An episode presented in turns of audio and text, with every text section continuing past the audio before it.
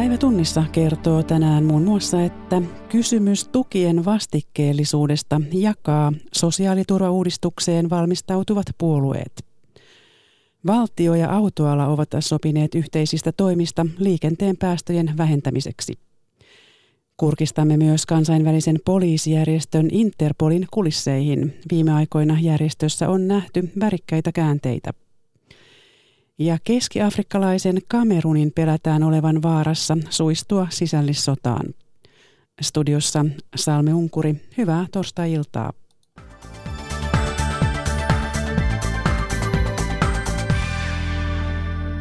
Yle kysyi yhdeksältä eduskuntapuolueelta näkemyksiä tulevaisuuden sosiaaliturvasta. Keskusta korottaisi suurituloisten päivähoitomaksua. Muun muassa perussuomalaiset kiristäisivät asumistuen ehtoja.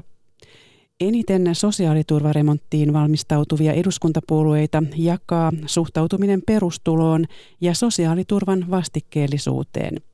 Tulikukka de Fren. Kuuluuko sosiaaliturva kuten perustoimeentulotuki jokaiselle vai pitäisikö tuki ansaita tietyin ehdoin? Kysymys jakaa sosiaaliturvauudistukseen valmistautuvat puolueet. Vasemmistoliitto ja vihreät ovat sitä mieltä, että kaikkia on autettava ehdoitta.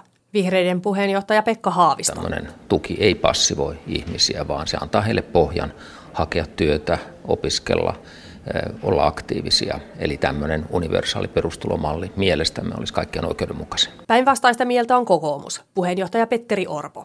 Kaikkein tärkein tavoite oikeastaan hyvinvoinnin turvaamiseksi on se, että meillä on korkea työllisyysaste. Tutkimuksetkin osoittaa, että jos halutaan, että on korkea työllisyysaste, niin vastikkeeton universaali perustulo ei silloin sovi siihen yhtälöön. Eli... Muut puolueet ovat kantoineen välimaastossa. Hallituksen leikkaukset työttömyysturvaan, kuten aktiivimalli, ovat kuohuttaneet koko vaalikauden. Nyt vain RKP lyhentäisi vielä ansiosidonnaista työttömyysturvaa. Mallimaana olisi Tanska, jossa työttömyystuki on alussa korkeampi, mutta kesto lyhyempi. Puheenjohtaja Anna-Maja Henriksson. Pikkasen porrastusta ja pikkasen kestoa lyhyemmäksi, mutta samalla sitten panostuksia siihen, että on, on henkilökohtaista ohjausta mukana, että saa myös tukea työn haussa. SDP ei tästä innostu, puheenjohtaja Antti Rinne. Sitä on nyt jo lyhennetty sata päivää ja se jo nyt konkreettisesti leikkaa pitkäaikaistyöttömien toimeentuloa työttömyyden pitkittyessä. Yle kysyi kantoja myös asumiseen ja lastenhoitoon. Asumistuen ehtoja kiristäisivät muun muassa kristillisdemokraatit ja perussuomalaiset. Puheenjohtaja Jussi halla Pitäisi ennen kaikkea kuntien tähdätä omassa väestöpolitiikassaan siihen, että että edullisia asuntoja tarjottaisiin ensisijaisesti ihmisille, joilla on jokin järkevä syy asua täällä, kuten se, että he käyvät töissä täällä. Vihreät ja RKP lyhentäisivät kotihoidon tukea, siniset korottaisivat sitä. Vasemmistoliitto patistaisi kolmevuotiaita päivähoitoon poistamalla kotihoidon tuen sisaruslisän. Keskusta porrastaisi päivähoitomaksuja kovatuloisten päästä tavalla tai toisella puheenjohtaja Juha Sipilä. Otetaan sinne väliin yksi maksuluokka vai, vai nostetaan sitten sitä suurinta luokkaa, mutta ehdottomasti siihen väliin tarvitaan nyt, nyt sitten nollan ja tämän suurimman maksuluokan välissä oleva maksuluokka. Kaikki eduskuntapuolueiden vastaukset keinoista sosiaaliturvan uudistamiseksi löydät jutuista Ylen verkkosivuilta. Suomen autoala ja valtio ovat sopineet vapaaehtoisen sopimuksen liikenteen hiilidioksidipäästöjen vähentämiseksi. Green Deal-ilmastosopimuksen tavoitteena on vähentää liikenteen päästöt puoleen vuoteen 2030 mennessä. Päästöjä hillitään muun muassa korvaamalla vanhoja autoja uusilla, vähäpäästöisemmillä malleilla. Myös biopolttoaineiden ja sähköautojen käyttöä pyritään lisäämään. Timo Keränen. Uutta menopeliä katselevista valtaosa päätyy vielä pitkään bensiini- tai dieselmoottorilla kulkevaan pirssiin. Yhä useampi on kuitenkin valmis harkitsemaan vaihtoehtoista käyttövoimaa, siis kaasu, sähkö- tai hybridiautoa. Näin Jumpon Laakkosella autoja tutkivat Taisto Puumalainen ja Veikko Syvänen Vantaalta. No mä haluaisin ostaa hybridin nykyään. Siis missä on sähkö ja bensaa. Tämä hinta, se on niin kuin se tärkein tekijä. Tammi-syyskuussa ensirekisteröidyistä autoista jo lähes 6 prosenttia oli sähkökaasutan ladattavia hybridiautoja. Kauppaa halutaan nyt vauhdittaa samoin kuin vähäpäästöisten polttomoottoriautojen myyntiä.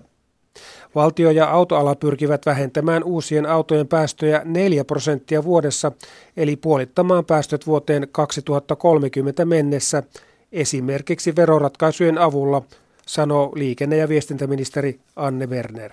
Viimeistään seuraavalla hallituskaudella on pohdittava se, että miten liikenteen verotusta voidaan kokonaisuudessaan arvioida ja tarkastella uudestaan. Ja siinä varmasti painopistettä on tarve siirtää omistamisen vero, verottamisesta enemmän käytöstä maksamiseen.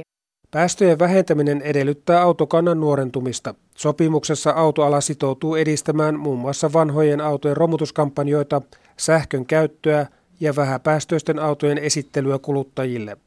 Autotuojat ja Autoteollisuus ryn hallituksen puheenjohtaja Rami Kittilä. Tämä vaatii nimenomaan mainittuja infrastruktuuriratkaisuja seuraavien kahden kolmen vuoden aikana. On se sitten latausinfraan, esimerkiksi autoilun sähköistymisessä. Nyt jo me voimme edistää hyvinkin helposti sillä, että kertoa mihin autoihin voi vapaasti tankata biodieseliä. Kuuden vuoden päästä joka neljännen uuden auton tulisi olla kaasu, sähkö- tai ladattava hybridiauto. Tavoite on kova, sillä nykyisin moni päätyy lopulta käytettyyn autoon ulkomailta. Norjalainen monialapörssiyhtiö Orkla on tehnyt ostotarjouksen Pohjoismaiden suurimmasta pizzaketjusta kotipizzasta. Yhtiön hallitus ja noin kolmasosa suurista omistajista suosittaa pizzaketjun myyntiä norjalaisille. Orklalla on monia merkkituotteita Suomessa, kuten Abba ja Ahti sillit sekä Taffelsipsit. Stiina Brennare. Norjalainen Orkla haluaa ostaa Rabbe Grönblumin 31 vuotta sitten Vaasasta aloittaneen pizzaketjun, koska Orklalla ei ole yhtään pikaruokabrändiä omistuksessaan. Vastikään se osti tanskalaisen pizzaketjun. Toinen painava syy ostotarjoukselle on se, että kuluttajat syövät yhä enemmän kodin ulkopuolella ja ruokamyynnin kasvu on hidasta. Orklan neuvonantaja Rabbe Wikström. Me näemme tämän, tämän kasvumahdollisuutena. Ja tietenkin siihen tarvitaan vahva johto ja vahva organisaatio. Me uskomme, että tämä yrittäjäkonsepti, eh, jolla Kotipizza Group toimii, niin on erittäin menestyksellinen. Orkla tarjoaa 23 euroa osakkeelta, yhteensä noin 150 miljoonaa euroa. Kotipizza Groupin myynti oli viime vuonna 106 miljoonaa euroa. Yhtiö listautui pörssiin vuonna 2015, silloin sen hinta oli 5 euroa osakkeelta. Noin kolmasosa suurista omistajista suosittaa myyntiä, samoin hallitus suosittaa myyntiä. Sijoittajilla on nyt mahdollisuus tuottoihin. Hallituksen puheenjohtaja Kalle Ruuskanen. Nyt me saatiin meidän ää, ostajaehdokkaalta tarjous, josta on vaikea kieltäytyä. Orkla sanoi, että kotipizzan asiakas ei jatkossa huomaa kaupasta mitään. Jatkossakin yritys nojaa vahvasti franchising-yrittäjiin, jotka nytkin pyörittävät pizzatoimintaa. Ulkomaille ei olla laajentumassa. Vantaalainen franchising-yrittäjä Juha Kinnunen on tyytyväinen. No kyllä tämä, minusta tämä niinku on, on niinku aika, aika välttämätön kehityskulku, että tämä maailma menee nimenomaan tähän, tähän suuntaan, että meillä täytyy olla enemmän muskelia takana, että pärjätään tässä kisassa ja sitten saadaan nimenomaan esimerkiksi tähän kasvuun näitä, näitä tuota pääomavaroja. Venäjän ulkoministeriön edustaja Maria Zaharova arvostelee Norjaa ja Suomea siitä, että nämä esittävät julkisia syytöksiä GPS-häirinnästä ilman todisteita. Venäjä kiistää syyllistyneensä GPS-signaalin häirintään Norjan ja Suomen pohjoisosissa Naton sotaharjoituksen aikaan. Suomen ulkoministeriö on ilmaissut Venäjälle huolensa siviililentoliikenteen vaarantumisesta. Ulkoministeri Timo Soinin mukaan näyttö Venäjän osuudesta GPS-häirintään on kuitenkin selvä. Meidän puolesta asia on selvä, että meillä on tästä näyttö ja me toimitaan sen mukaisesti. Venäjältä tämä, tämä toiminta oli peräisin. Me emme hyväksy tällaista toimintaa ja tota, edellytämme, että sellaista jatkossa ei tapahdu.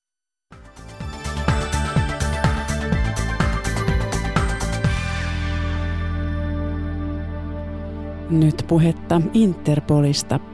Tämä kansainvälinen poliisijärjestö on ollut viime aikoina uutisotsikoissa lähinnä johtajiensa vuoksi. Edellinen kiinalaisjohtaja katosi lomamatkallaan kotimaassa ja myöhemmin selvisi, että Kiina oli pidättänyt hänet ja lähettänyt hänen erokirjeensä Interpolille. Eilen järjestölle valittiin uusi johtaja Etelä-Koreasta ja siinäkin nähtiin värikkäitä käänteitä. Päivi Neitiniemen vieraana on poliisihallituksen poliisiylitarkastaja Hannu Kautto, joka on aiemmin työskennellyt keskusrikospoliisin yhteydessä olevan Interpolin kansallisen keskuksen päällikkönä. Kautto kommentoi aluksi, kuinka tyypillistä menoa viimeaikaiset tapahtumat ovat. No ei varmastikaan tyypillistä, että, että puheenjohtajat, presidentit äh, katoavat ja, ja sitten, sitten irtisanoutuvat kesken kauden. Mutta sen sijaan tuo kokouksessa tapahtunut puheenjohtajan valinta on tyypillistä äänestysmenettelyä noissa yleiskokouksissa. Niin, tämä uusi johtaja valittiin eilen Dubaissa Interpolin yleiskokouksessa ja olit siellä itse paikalla.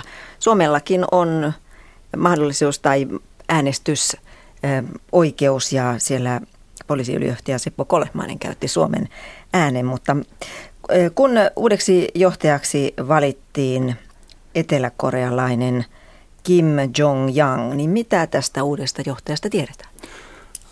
Uusi johtaja on pitkään Interpol-yhteistyössä mukana ollut, ollut korkean tason poliisiviranomainen Etelä-Koreasta ja, ja hän on ollut toimeenpanevan, Interpolin toimeenpanevan komitean ää, varapuheenjohtaja ää, vuodesta 2015 saakka ja sitä ennen työskennellyt omassa maassaan suuren poliisilaitoksen päällikkönä ja, ja myöskin muun muassa heidän Interpolin kansallisen keskuksen päällikkö, päällikkönä. No kisassahan ennakkosuosikki oli Venäjän sisäministeriön poliisikenraali, jonka ehdokkuutta kritisoivat kovasti muun muassa Yhdysvallat, Britannia ja monet läntisen Euroopan maat. Ja hän sitten hävisi tässä äänestyksessä. Kun olit siellä paikan päällä, niin millaista junttausta nyt Yhdysvaltain suunnalta tuli äänestymiskäyttäytymiseen? Emme kokeneet minkäänlaista junttausta ja ehkä tuo ennakkosuosikin asemakin on sitten jossakin syntynyt, en osaa siihen, siihen sanoa. Meillä oli kaksi tasavertaista kilpailijaa ja heidän välillään sitten valinta tehtiin ja äänestyskäyttäytyminen oli täysin normaali. Mutta Minkä... kritiikkiähän kuitenkin venäläistä kohtaan esitettiin ja aika kovakin. Mm, tämä pitää paikkansa. No ja sitten ihan mediasta luin, että ulkoministeri Mike Pompeo, siis Yhdysvaltain ulkoministeri, pisti kyllä ihan arvovaltaansakin pelin, että ääni annettaisiin eteläkorealaisille, mutta eivätkö suomalaiset kokeneet asiaa näin? Toki olemme mediaa seuranneet ja, ja noita lausumia nähneet, mutta, mutta me emme ole antaneet niiden vaikuttaa, vaan, vaan meidän äänestyspäätös on tehty faktojen perusteella ja, ja huolellisen harkinnan, harkinnan jälkeen. No kumpaa Suomi äänesti? Nämä asiat on sellaisia, joita ei, ei julkisuuteen anneta. Selvä. No arvostelijoiden näiden tätä venäläistä arvostelleiden pelkona oli, että Venäjä voisi hyödyntää maamiestään ja siten Interpolia toisin ajattelijoiden vainoamiseen, niin miten oikeutettua tällaiset pelot mielestäsi ovat? Käytännössä on hyvin vaikeaa, jolle jopa mahdotonta yhden yksittäisen henkilön, vaikka kuinka korkeassa asemassa vaikuttaa Interpoliin ja, ja ennen kaikkea sen jäsenmaiden toimintaan. Ää, mediassa nähdyt pelot siitä, että voitaisiin julkaista Interpolin järjestelmässä kuulutuksia ja sillä tavoin pyrkiä sitten vaikkapa toisin ajattelijoita jäljittämään tai, tai saamaan heitä sitten toimitetuksi omaan maahan joidenkin toimenpiteiden kohteeksi on, on hyvin, hyvin hankala toteuttaa kenenkään. Ja, ja Interpolin presidentti on sellaisessa asemassa, että hän ei operatiiviseen toimintaan puutu eikä vaikuta. Kaikki kuulutukset jotka Interpolin järjestelmään tallennetaan, syötetään Interpolin jäsenmaiden toimesta. Ja, ja niissä on aina, aina äh, olemassa sitten äh, tuomioistuimen tai syyttäjäviranomaisten, oikeusviranomaisen päätös taustalla. Äh, jonkun maan kuulutuksen perusteella henkilö tavattaessa toisessa jäsenmaassa tämän tapaamisvaltion viranomaiset tekevät oman itsenäisen harkinnan siitä, mitä tuon henkilön luovuttamispyynnön tai kiinniottamispyynnön osalta tehdään. Ja, ja siinä suhteessa niin näille peloilla, peloille ei sellaista todellista katetta ole olemassa. No mutta kun sanoit, että se on hyvin vaikeaa, siis tällainen toisinajattelijoinen jahtaaminen, eli Interpolin ikään kuin väärinkäyttö, niin, niin mikä estää sen? Mikä, miksi se on vaikeaa? Kuten tuossa totesin, niin, niin Interpolin etsintäkuulutuksen perusteella, jos henkilö tavataan vaikkapa nyt esimerkiksi Suomessa, niin meillä oikeusministeriö on toimivaltainen viranomainen tekemään päätöksen henkilön mahdollisesta luovuttamisesta. Ja Interpolin säännöstössä ja, ja Suomen laissa on olemassa sellaiset rajoitteet, jotka jopa estävät tuon luovuttamisen, ovat ehdottomisia luovuttamiskieltoja. Ja jos, jos esimerkiksi niin, että henkilölle on, on suojelu myönnetty Suomessa turvapaikka, niin häntä ei tulla luovuttamaan tuonne. Joten, joten siinä suhteessa niin se on, on mahdotonta tuon tyyppinen Eli jokaisessa maassa käydään harkintaa kansallisen lainsäädännön perusteella. Juuri näin, ja, ja toimivaltainen viranomainen tekee sen päätöksen, ja Suomessa näissä Interpol-yhteydessä tapahtuvissa luovutusasioissa, niin se on oikeusministeriö, joka sen, sen päätöksen tekee. No kuitenkin viime vuonna monet autoritaariset hallinnot ovat lisänneet tällaisten kansainvälisten pidätysmääräysten listoille myös poliittisia vastustajia, toisinajattelijoita tai talouselämän kilpailijoita, vaikka siis järjestönkin säännöt kieltävät tällaiset, niin, niin kuinka hankala asia tämä on Interpolille? No totta kai se on hankala asia, asia erilaisia, erilaisia kulttuuriltaan erilaisia valtioita ja myös lainsäädännöltä erilaisia valtioita jäseninä, mutta meillä on erinomaiset varmistusmekanismit paikallaan. Interpolin pääsihteeristössä tarkastetaan lakiviraston toimesta joka ikinen Red, kuulutu, Red Notice-kuulutus, joka tuonne, tuonne järjestelmään syötetään. Red Notice on siis tämä kiinniotto luovutustarkoituksessa, etsintäkuulutus. Ja, ja tehdään se harkinta siitä, että se on Interpolin sääntöjen mukaista ja siellä kierretään uskonnollinen ja poliittinen vaino, vaino kulutuksen perusteena.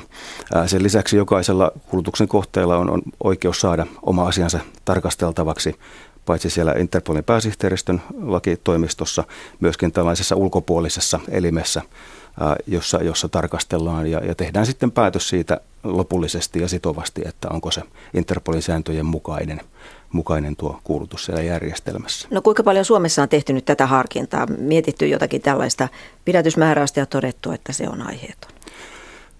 Joka kerta se harkitaan erikseen, kun henkilö tavataan, niin, niin, niin tehdään ensimmäisenä se harkinta. Ensin varmistetaan, että kyse on oikeasta henkilöstä ja sen jälkeen varmistetaan, että, että kuulutus on ylipäätään voimassa ja asianmukainen.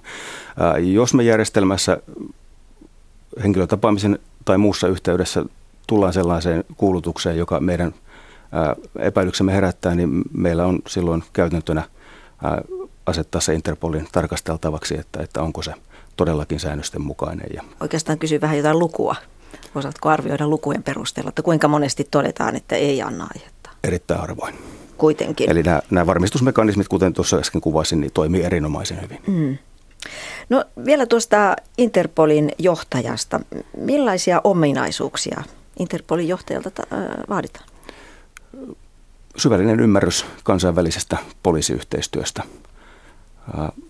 näkemystä sen kehittämisestä ja tulevaisuudesta ja, ja tietysti laajaa ymmärrystä siitä 194 jäsenvaltion erilaisuuksista ja, ja siitä, siitä, että pystytään yhdessä yhteistyössä ja hyvässä yhteisymmärryksessä viemään asioita eteenpäin huolimatta siitä, että on erilaisia toimintakulttuureja kulttuureja organisaatiossa. Ja luonnollisesti erinomaiset vuorovaikutustaidot ja kielitaito on, on varmasti niitä päällimmäisiä asioita, jotka, jotka ulospäin näkyy. No kun tässä äh, nyt viimeksi oli kiinalainen, sitten tässä ehdokkaana oli venäläinen ja eteläkorealainen, niin miten nämä ehdokkaat vali, valikoituu? Onko tässä joku rotaatio, merkitseekö maantiede mitään vai, vai, vai miten? Jäsenvaltiot voivat asettaa ehdokkaita ja ehdokas ilmoittautumisten perusteella sitten pääsihteeristössä varmistellaan, että, että ehdokkaat täyttävät nuo vaatimukset, joita ehdokkaille, ehdokkailta odotetaan. Ja sen jälkeen kaikki ehdokkaat ovat, ovat äänestettävissä ja tuo yleiskokous on sitten, missä siis jäsenmaat tekevät päätöksen siitä, mm. että kuka heitä, heitä sitten tuon presidentin roolissa johtaa. Nouseeko yleensä sieltä Interpolin siis järjestön sisältä johtaja? Ää, varmasti niin, että, että Interpolissa jossakin merkittävässä roolissa toimiminen on, on, on melko tyypillinen varmastikin se meritoituminen ja, ja se synnyttää sen ymmärryksen ja kokemuksen järjestön toiminnasta, joka mahdollistaa sitten menestyksekään toiminnan tuossa tehtävässä. Poliisiylitarkastaja Hannu Kautto, vielä tuosta Interpolin luonteesta, siis sehän on politiikasta vapaa järjestö, mutta onko tämä todellisuudessa näin? Sääntöjen mukaisesti näin on, että, että poliittisia vaikuttimia järjestössä ei, ei toimiteta, mutta tietysti se politiikka ja, ja lainvalvonta kulkevat jossakin määrin käsi kädessä ja rajan vetäminen tarkasti on, on hankalaa. Poliittinen päätöksenteko ohjaa sitä, kuinka poliisi kussakin maassa toimii, muun muassa säätämällä laitia ja antamalla poliisille budjetin ja niin edelleen. Et siinä mielessä politiikka on oleellinenkin osa työtä, mutta tuollaisen kansainvälisen järjestön osalta niin, niin, niin var, varmasti on niin, että poliittis, poliittisiakin ambitioita on joillakin mailla ja niitä pyritään edistämään ja ajamaan, mutta, mutta ei se en näe sitä merkittävänä ongelmana. Se ei haittaa työtä, vaikka esimerkiksi juuri tässä johtajavalinnassahan nyt selvästi näki, näkyi tällaiset poliittiset näkemykset, väittäisin, koska sinnehän oli Yhdys- Yhdysvalta ja Venäjäkin vastakkain. Ja samoin sitten, no yksi esimerkki voisi olla Kosovo, joka oli päässyt Interpolin jäseneksi. Ja syy on se, että kaikki, kaikki Interpolin jäsenet eivät ole tunnustaneet Kosovon itsenäisyyttä. Eikö tämäkin ole politiikka? No suoraan se tunnustaminen ei liittynyt siihen jäseneksi valintaan, valintaan ja, ja, ja tuota, siinä suhteessa niin, niin No varmasti on niin, että, että eikö siltä ajatukselta voi välttyä, etteikö politiikalla jotain tekemistä asian kanssa ole, mutta tosiasiassa yksi ääni per jäsenmaa äänestyksellä asia siellä yleiskokouksessa päätetään ja, ja lähtökohtaisesti asiapohjaisesti päätökset siellä tehdään. Mm-hmm. Vieraanani on siis poliisiylitarkastaja Hannu Kautto, joka on aiemmin työskennellyt keskusrikospoliisin yhteydessä olevan Interpolin kansallisen keskuksen päällikkönä ja tulee lähes tulkoon suoraan Dubaista tuosta Interpolin kokouksesta, jossa uusi johtaja valittiin. Interpol sai tällä viikolla myös kaksi uutta jäsentä, Kiribatin ja Vanuatin, mikä tarkoittaa sitä, että Interpolilla on nyt enemmän jäsenmaita kuin YKlla. Yhteensä 194 maata on siellä jäsenenä. Miten jäsenmaat hyötyvät tästä jäsenyydestä? Lyhyesti todettuna tiedon vaihtamisen mahdollisuuden tehokkaasti keskenään. Interpol tarjoaa tiedonvaihdon tallennus ja tiedonvaihdon tietotekniset alustat, joilla jäsenmaat, niin kuin sanottua, niin pystyvät kommunikoimaan keskenään noiden kansallisten keskuspisteiden välityksellä ja, ja toisaalta myöskin on, on pitää yllä tietojärjestelmiä, joihin lainvalvontaviranomaisilla Suomessakin tulli, raja ja poliisi mukaan lukien on suora käyttöpääsy ja sitä kautta mahdollisuutta hankkia ja myöskin toisten käyttöön saattaa rikostorjuntaan liittyvää merkityksellistä tietoa. Interpol on panostanut voimakkaasti kyberrikollisuuden torjuntaan. Onko se, se, onko se, se suurin uhka vai, vai, vai millä lailla pitää maailman uhat, uhat nähdä? Varmasti siinä mielessä, että tuo tietoverkkoihin liittyvä rikollisuus ja tietoverkkoja hyväksikäyttäjän tehtävä rikollisuus on sillä tapaa poikkileikkaavaa, että sitä hyödynnetään kaikenlaisessa rikollisuudessa, paitsi tavanomainen, niin sanottu tavanomainen rikollisuus, niin totta kai myös sitten terrorismissa. Ja, ja siinä suhteessa niin, niin varmasti voidaan näin todeta, että se on yksi näistä painopisteistä. No miten Interpolissa nähdään, miten tämä kyberrikollisuus kehittyy tulevaisuudessa? Uudet teknologiat mahdollistaa aina uudenlaisia tekotapoja ja Interpolin pääsihteeristön tuella jäsenmaat pyrkivät ennakoimaan ja, ja löytämään niitä uusia tekotapoja ja ilman muuta sitten hyödyntämään sitä teknologiaa myös tuon toiminnan torjumisessa ja, ja mielellään ennaltaestämisessä. Pysytäänkö rikollisten perässä? Äh, no tähän ehkä tekisi mieli sanoa, että pyrittäisiin pääsemään edelle, mutta, mutta tota, valitettavasti taitaa olla, että aika monessa suhteessa ollaan hiukan perässä, mutta ainakin ihan tuntumalla. No kun sanoit, että jäsen, jäsenet hyötyvät erityisesti tiedonvaihdosta, vaihdossa, ähm, millaista tietoa erityisesti tarvitaan? Mikä on sellaista hyödyllistä tai mihin nyt keskitytään? Äh, tietoa vakavasta rikollisuudesta. Minkä tyyppisestä erityisesti? No terrorismi on tietysti yksi, yksi niistä kär, kärkitekijöistä – mutta hyvin, hyvin laajalla alalla äh, Interpol tukee jäsenvaltioita. Lokakuussa muun muassa pidettiin 30 päivää kestävä operaatio Interpolin johdolla, joka tukeutui äh, alueellisiin toimijoihin, kuten Europoliin ja heidän tukeensa. Ja jäsenvaltiot mm, torjuivat merellä tapahtuvaa saastuttamista ja tämän tyyppistä, että hyvin laajalla skaalalla äh, toimitaan ja, ja Interpol jäsenvaltioita niissä, niissä tukee. No ähm, niin kuin tuossa alussa jo vähän puhuttiinkin, niin Interpolhan tunnetaan tästä pidätysmääräysjärjestelmästään, jossa jäsenvaltiot voivat siis äh, jonne lisätä listalle ihmisiä ja pyytää muilta mailta apua heidän kiinniottamisekseen. Kuinka paljon Suomi käyttää tätä mahdollisuutta? Suomessa tehdään vuositasolla noin 150 henkilön kiinniottamiseksi luovutustarkoituksessa tallennettua etsintäkuulutusta – ja lähes kaikista noista tehdään myös tuo Interpolin etsintäkuulutus. No mitkä ovat olleet Interpolin tämmöiset suurimmat saavutukset? Suurimmat saavutukset ihan ehdottomasti ovat, ovat no, tietojärjestelmät ja tiedonvaihdon mahdollistaminen.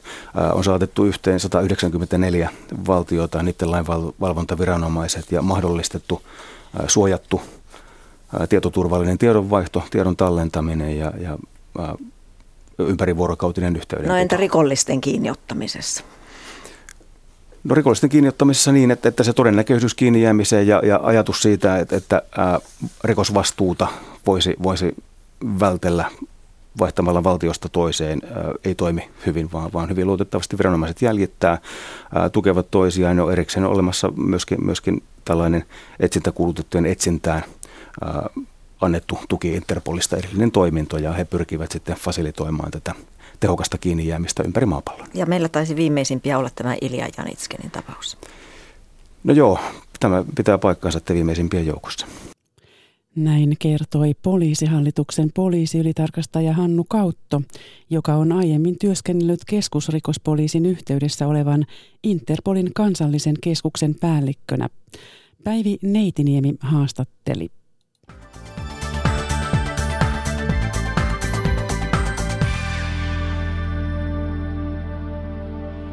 Sitten ulkomaille. Väkivalta on kiihtynyt Keski-Afrikan Kamerunissa englanninkielisten separatistien ja hallituksen joukkojen välillä. Asiantuntijat varoittavat maan olevan vaarassa luisua sisällissotaan. Separatistit haluavat irtautua maan ranskankielisestä osasta ja perustaa itsenäisen valtion. Satoja tuhansia ihmisiä on paennut alueelta. Yhteenotoissa on kuollut satoja ihmisiä tänä vuonna. YK tuomitsee osapuolten tekemät ihmisoikeusloukkaukset ja väkivaltaisuudet. Markku Lehtimäki tavoitti päivällä Kamerunissa olevan toimittajan Liselot Lindströmin.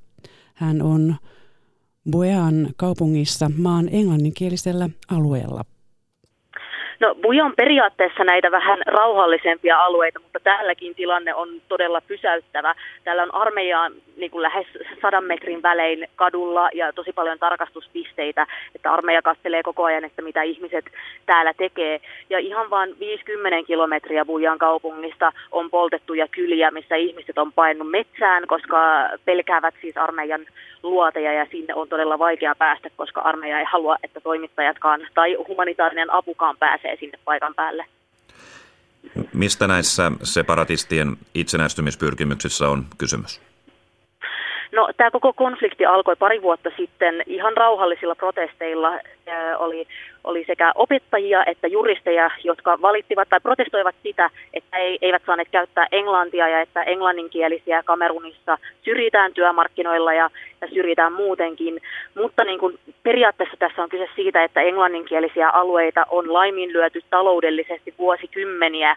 Ja nyt näiden protestien jälkeen armeija iski kovaa, kovaa ihan rauhanomaisia protesteja vastaan ja sen jälkeen on syntynyt tämmöinen separatistiliike, joka vaatii vaatii siis äh, englanninkielisten alueiden äh, itsenäistymistä. Ja ne on nyt, nyt, äh, nyt ottanut uudeksi taktiikaksi sieppaukset, koska tarvitsevat enemmän rahaa tälle niin kuin, taisteluihin. Ja se näkyy tässä, että, että viime viikkoina on, on siepattu tosi paljon koululaisia ja, ja myös tota, armeijan ja poliisin henkilökuntaa tällä englanninkielisellä alueella. Minkälainen avun tarve alueella on? Täällä on to, todella suuri avuntarve, on, on tosi paljon, lähes puoli miljoonaa sisäistä pakolaista, jotka on painunut siis alueelta. Ja tosiaan niin kuin sanoin, niin moni myös piileskelee metsässä ja, ja siihen ei niin kuin saada mitään apua perille. Mutta tänne on nyt vasta tulossa kansainvälisiä järjestöjä, YK on tulossa tänne nyt ihan tällä viikolla on vasta niin kuin päässyt paikan päälle, mutta on tosi vaikeaa saada apua perille juuri, koska armeija ei halua päästä ihmisiä läpi ja, ja niin kuin tällä hetkellä lähes vain paikalliset järjestöt, paikalliset ihmiset tarjoavat suojaa ja apua niin kuin maanmiehilleen, jotka on painunut näistä kylistä. Ja lopuksi vielä metsäasiaa. Täällä kotimaassa on havaittu, että sää vaikuttaa puun paksuuteen luultua enemmän. Tukkipuun läpimitta voi vaihdella jopa kahdella millimetrillä saman vuorokauden sisällä. Korjuuajankohta voikin tarkoittaa monen kuutiometrin ja monen sadan euron vaihtelua kauppahintaan. Petri Vironen. Valtion omistamissa Punkaharjun tutkimusmetsissä on seurattu puiden kasvua pantojen avulla kohta kymmenen vuotta. Metallisten pantojen välittämä tieto siirtyy verkon kautta tutkijoille reaaliaikaisesti. Puun läpimitta heittelee säästä vuorokauden ja vuoden ajasta riippuen aiemmin luultua enemmän. Esimerkiksi heinäkuussa keskellä parasta kasvukautta puunkahdun puut olivat kutistuneet märän edellissyksyn lukemista. Luonnonvarakeskuksen asiantuntija Esko Oksa. Muutama päivä sateen jälkeen niin se puu pysyy turvonneena kaiken kaikkiaan ja sitten se pikkuhiljaa, jos tulee hellettä, niin palautuu takaisin. Sen takia täällä on näitä eri, eri tasoisia sahalaitoja. Se on huomattu aikaisemminkin se vaihtelu, mutta sitä epäiltiin, niin kuin nämä pannat on epäluotettavia. Se on systemaattisesti säistä riippuvaa. Se voi suurella puulla olla yksi millimetri tai kaksi millimetriä, kuulostaa vähältä, mutta tukkipuustossa niin se voi olla hehtaarella useita kuutiometrejä, eli puhutaan silloin sadoista euroista. Sanoi tutkija Pentti Niemistö Luonnonvarakeskuksesta. Pitkällä aikavälillä paksuuden vaihtelu tasaantuu, mutta puukaupan yhteydessä ilmiöllä voi olla merkitystä. Myyjä saa rahat moton antamien mittaustulosten perusteella. Tutkija Pentti Niemistö Luonnonvarakeskuksesta. Omassa metsässäni katsoisin kyllä hakkuukonetta mieluummin syksyn sateisena aamuna kuin paukkupakkasilla tai sitten vapun jälkeisinä päivinä. Turpaamis- ja kuihtumisilmiö koskee vain havupuita, kuusta ja mäntyä. Niiden kuori voi tukkipuussa olla useita senttimetrejä paksu. Luonnonvarakeskuksen asiantuntija Esko Oksa. Tässä näkyy kotimaisen kuusen pintarakenne, kuorikerros, nilakerros, tämä tummempi ruskea vaalea on jälsikerros ja sitten keskellä varsinainen puuaines, eli se osa puuta, joka kiinnostaa paperintekijää ja talonrakentajaa puutavarana. Tässä oli torstain päivätunnissa. Mukavaa loppuiltaa.